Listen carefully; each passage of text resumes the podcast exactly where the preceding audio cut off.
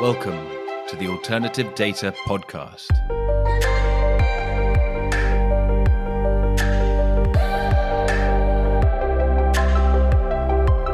Welcome to the Alternative Data Podcast, powered by Expel. I'm Mark Fleming Williams. In this episode, I speak to James Kardatsky of Quiver Quantitative, a company with an innovative vision to bring alternative data to the retail investor en masse. In other news, please join James, myself, and also Peter Bakker of Unhedged on Wednesday at 10 a.m. EST for a conversation about alternative data and the retail investor. Alt data lawyer Kelly Koscuiszka will also talk us through the ramifications of the SEC's recent App Annie judgment. Join the LinkedIn group in the episode links for more details. Yeah, so I first founded Quiver Quantitative in the winter of 2020. I was working an internship at a hedge fund out in Boston where I was working closely with alternative data. And one of the things I realized in working there was that there's a lot of really useful alternative data sources that can be scraped from around the web at a very low cost, and that really provide a lot of value to investors across the board, not just professional investors, but there are data sets out there that I thought could be really useful for retail non-professional investors as well. What kind of alternative data were you using in the internship? Yeah. So at the internship is mostly looking at different forum data, talking about specifically looking at the conversations surrounding different medical devices. So what we were doing was looking at some of the communities, specifically like the diabetic communities, and looking at how they viewed different devices that were out there. That was kind of the work I was doing within that internship setting. Interesting. And so you saw that and you thought, scrape, looking at what conversations are happening online, there's a business in that. And so Quiver Quantitative happened. How did that come about? Yeah. So when we first started working on it, this was my co-founder and I were both in college at the time. We're twin brothers, so we're both obviously working pretty closely together.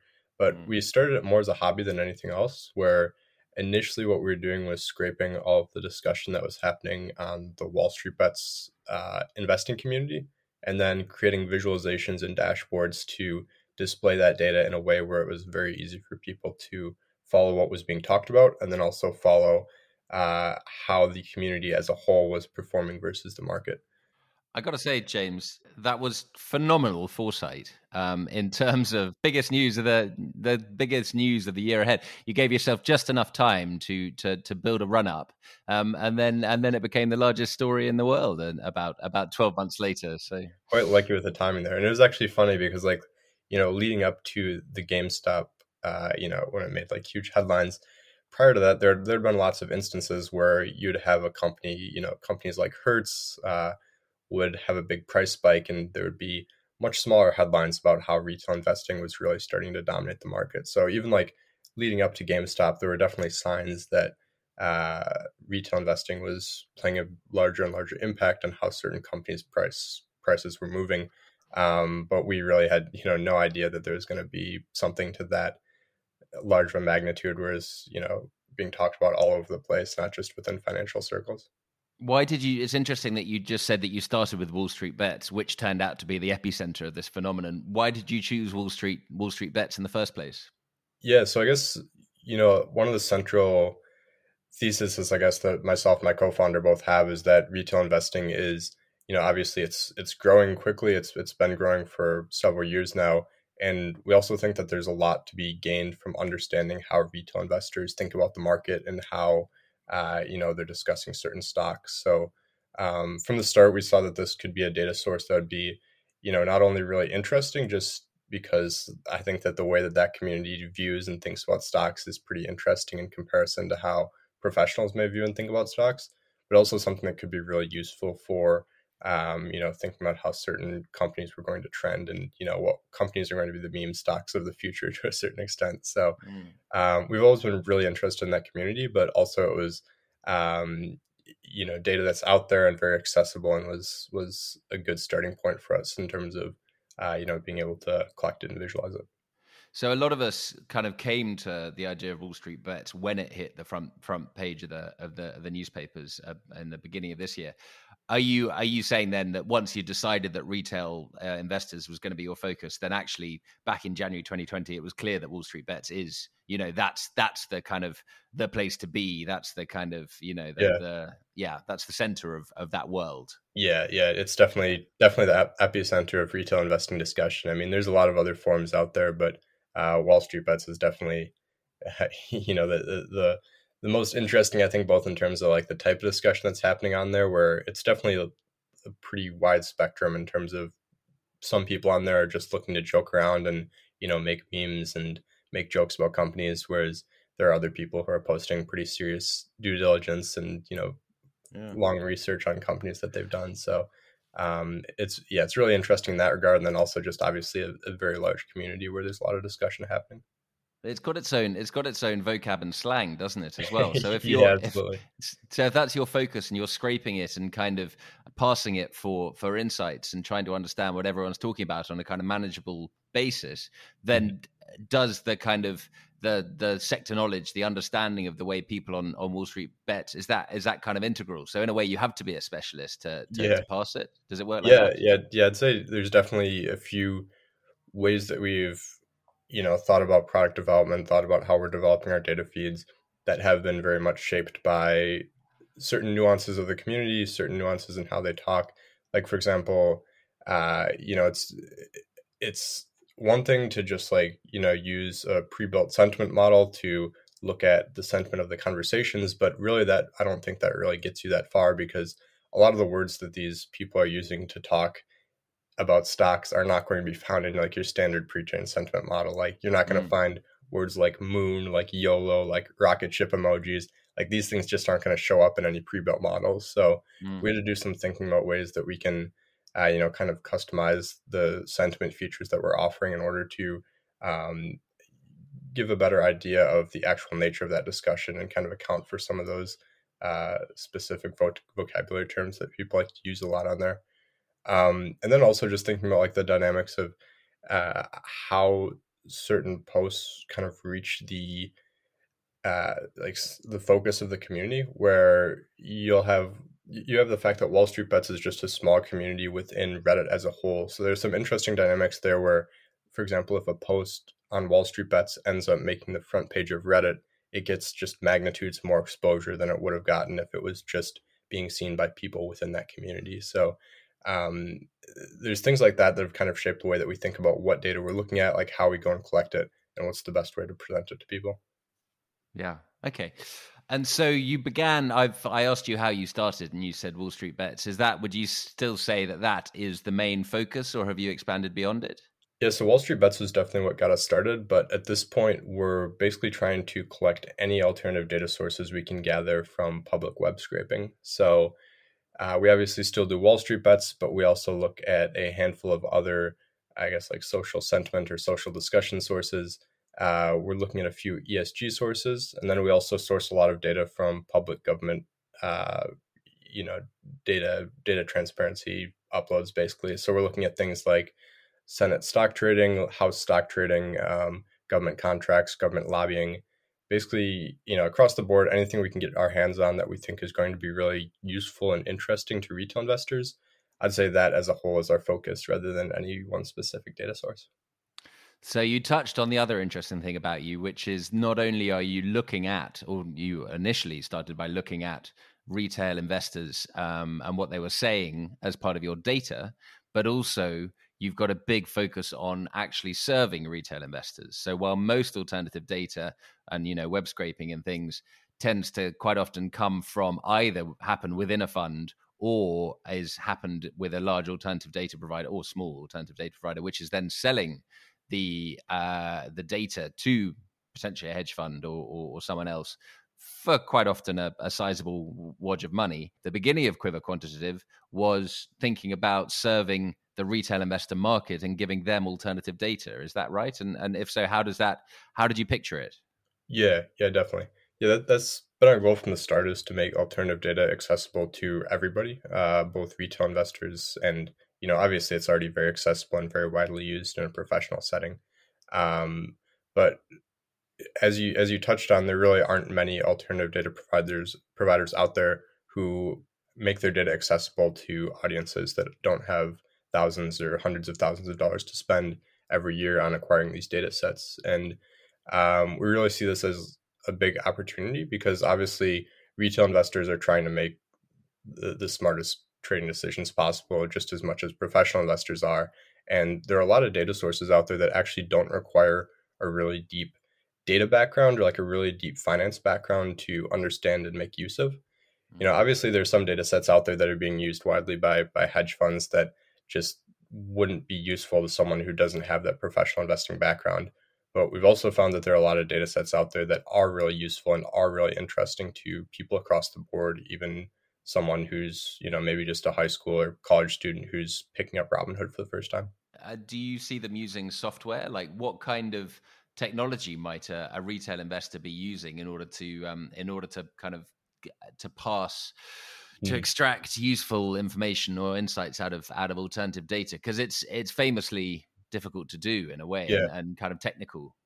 Yeah, so that's been a big, I guess, part of what we're trying to address is finding a way to take these data sets and then visualize it and present it in a way where it's easier for people to use without pulling up Python or pulling up Excel or something to do a deeper dive into the raw data. So a lot of the work that we've done has been building visualizations on top of these data feeds. So it's easy for people to pull insights away from them and easy for them to start applying it to their own trading decisions, versus just having it be like a bulk CSV that they download and have to do their own research on, or have it be an API that they tie into and have to do their own back testing on top of. So, we still do provide our raw data through our API, but in general, our web platform at quiverquant.com is the main way that we try to get this data in front of people. It seems to me that there might be a circularity to what you're offering in a way, because some of what your data is studying the activity of retail investors and trying to understand what they're excited about. But then at the other side of your business is offering data, the same data in some ways, but also offering visualizations to kind of prepared visualizations to retail investors for them to get excited about them. And the fact that you're using visualizations suggests that you might be creating some kind of bottleneck effect, because you can only create a certain number of visualizations, and then 90,000 retail investors who subscribe to your website will see those specific visualizations and then may invest off the back of them, which may in turn drive retail investment, from which you then are creating data. Is there a circularity to it? Yeah. I mean, to a certain extent, like obviously, anything that increases the amount of retail investors or increases the interest level of retail investors is going to be good for our businesses. We're looking to not only grow the number of retail investors that are out there, but also grow the number of retail investors that are actively using investment research tools and specifically actively using alternative data to drive their investment decisions. So, there are all sorts of self-compounding effects with a lot of the things we're doing where, like you touched on, the more that retail investors talk on Wall Street Bets, the more that Wall Street Bets starts to become a valuable tool for investors to be paying attention to and using that to inform their stock decisions. And if more people are using Wall Street Bets to inform their stock decisions, then it's going to be more and more of a valuable tool for people to use. So in a lot of ways, the fact that we're building data feeds on top of retail activity, it is self-compounding where, the more activity there is, the more the data feed is useful. And, that means that more and more people are going to be part of that community. So your vision is that you're making alternative data available to retail investors. So you're kind of giving it to the masses in a way.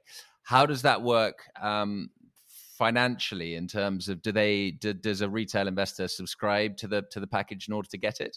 Yeah. So for now, everything on our web platform has been completely free. We've really just been focused on user growth for that side of our business. So like you mentioned, right now we have about 95,000 registered users on the platform. We've been growing that pretty consistently over the last year and a half since we founded. And at some point, the idea is that we will introduce freemium offerings on top of the web platform where, building additional tools on top of these data sets.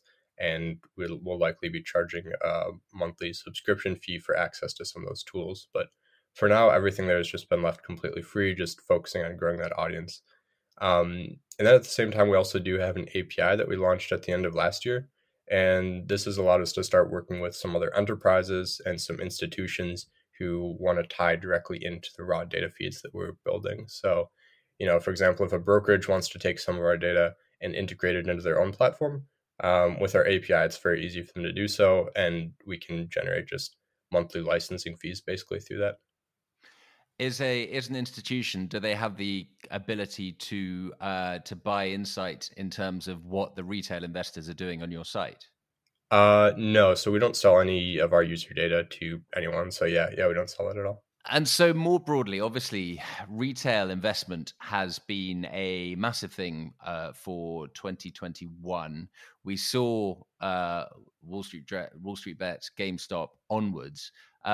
How has your data been able to predict ahead of these events, like, you know, the major movements in these stock prices for these stocks? Yeah. Has it had a predictive capability, or is it more of a tracking capability? Yeah. So it's funny because about 2 weeks prior to the Wall Street Bets, when that started making big headlines, we actually put out a newsletter taking a closer look at that data feed. And part of that analysis was we did a write-up on, I think it was about 4 or 5 different companies that had been starting to gain discussion within the Wall Street Bets community. GameStop was one of those 5 companies. So, you know, obviously when it then had this huge spike in the next couple of weeks, that the timing was very good with that one. But just in general, we think that, you know, in a lot of instances, especially within Wall Street Bets, you can kind of see trends starting to form before they actually play out and become common knowledge. Like, pretty much any company, whether it's like AMC, GameStop, you know, just recently you have companies like Clover that have had these huge spikes on the back of retail interest. You can see that coming if you look in the foresight. You know, these are companies that have been gaining discussion on Wall Street Bets for quite some time. So in a lot of ways, we think that the Wall Street Bets data feed and a lot of these other data feeds can be fairly predictive.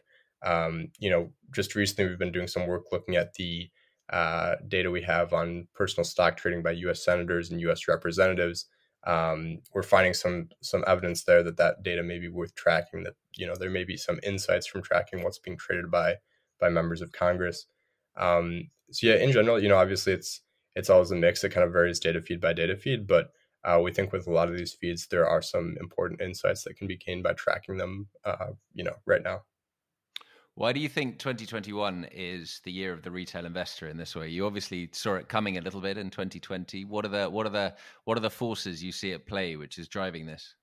Yeah, I mean, I think that just the accessibility of retail investing in general, where it's ridiculously easy for anyone to download an app on their phone, hook up their bank account, and start trading within, you know, a matter of minutes. I think that that's probably been the biggest factor towards this surge we've seen lately in retail investing.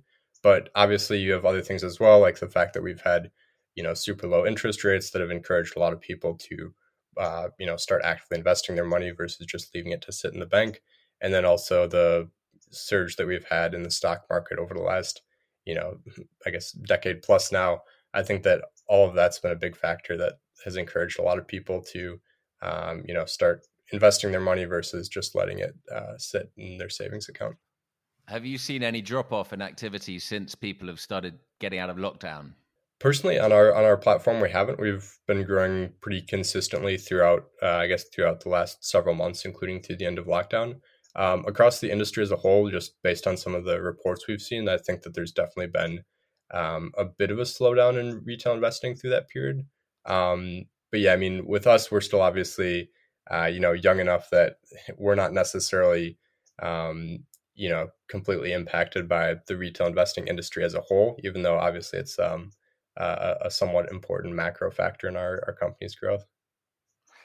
And this is a bit of a kind of, you know, opinion question, instinct question, but personally, I'm aware that the retail investors tend to be the ones who get in last and suffer most when the bubble pops, in terms of the fact that they tend to be some of the least sophisticated. They tend to be the ones who are perhaps most susceptible to animal spirits as a result, in terms of coming in just when things have been rising. So, you know, it's easy money and off you go type thing. I mean, you probably can't have any evidence of whether or not that's the case here, but do you have a personal feeling about that? Yeah, I mean, I guess personally I'd say that it varies a lot investor by investor, but I think that a lot of retail investors are maybe a lot more sophisticated, or at least like spend a lot more time thinking about the market and their positions than some people give them credit for. Like just looking through some of the analysis on Wall Street Bets on some of these communities, like even if these people don't have professional backgrounds in investing, I still think that they're being, or at least a lot of the people are being fairly thoughtful about how they think about stocks and how they think about investing. And, you know, in regards to, you know, there potentially being a bubble or these people potentially being hurt if the bottom falls out on the market and suddenly we see another market crash. I think that people have kind of been saying that for the last decade or so, that we may be at an all-time high. We may be about to see a big crash. So I think it's obviously really, really hard to predict, you know, if we're in a bubble, when a bubble is going to pop. And I think that, you know, discouraging people from investing because there may be some, you know, recession that's coming up, or we may be in a bubble, I think is only going to result in a lot of people missing out on the benefits of investing and generating higher returns in the stock market. What's the future? What's the plan? It strikes me, and I'm sure you must have thought of it, but it strikes me that there is some crossover with the retail investor and also the kind of activity around crypto and NFTs and things like this at the moment. Is that on the cards, an expansion in that direction, or what is the plan? Yes, we've done a little bit of work with data sets in the crypto space, mostly just looking at sentiment and discussion around in like some crypto forums, basically. It's definitely something on our radar because I know that a lot of our users do care a lot about crypto. And, you know, we've recently had some people who have asked us about whether we have any data sets around NFTs. So it's definitely something that's on our radar. For the most part, we focused on US equities, but I think we'd like to expand that a bit more in the future to look at other markets, and then also look at other asset classes a bit more as well.